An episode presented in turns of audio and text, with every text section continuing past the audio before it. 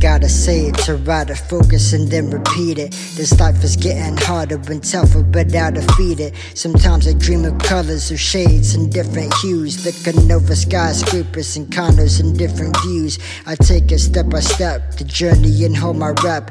Enjoy the process and check every stroke of a sketch. Enjoy the mix of colors, the palette, and do the best. And separate my art from trends and all the rest. So uh. I know it. It's what it feels like, yeah, yeah, I know it. It's what it feels like, yeah, so I know it.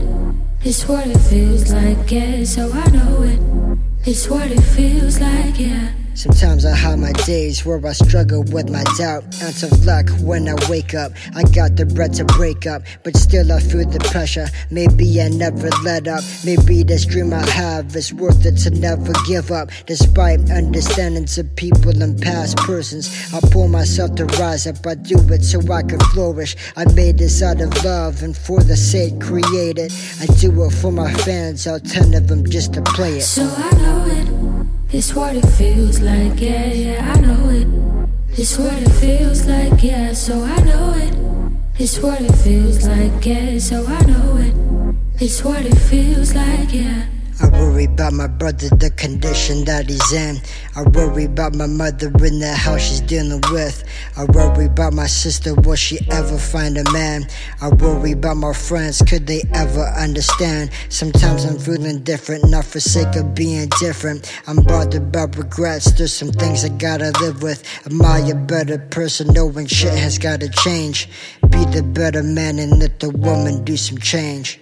Well, I'm thinking that the best advice I've ever given, I hope, was that which I gave to my son when he was growing up.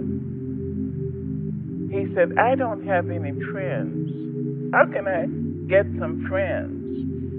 And although I was very young, I told him two things. I told him, in order to get a friend, you have to be a friend. Be ready to be a friend. And also, I told him there's a place in you that you must keep inviolate. You must keep it pristine, clean, so that nobody has the right to curse you or treat you badly. Nobody, no mother, father, no wife, no husband, no nobody.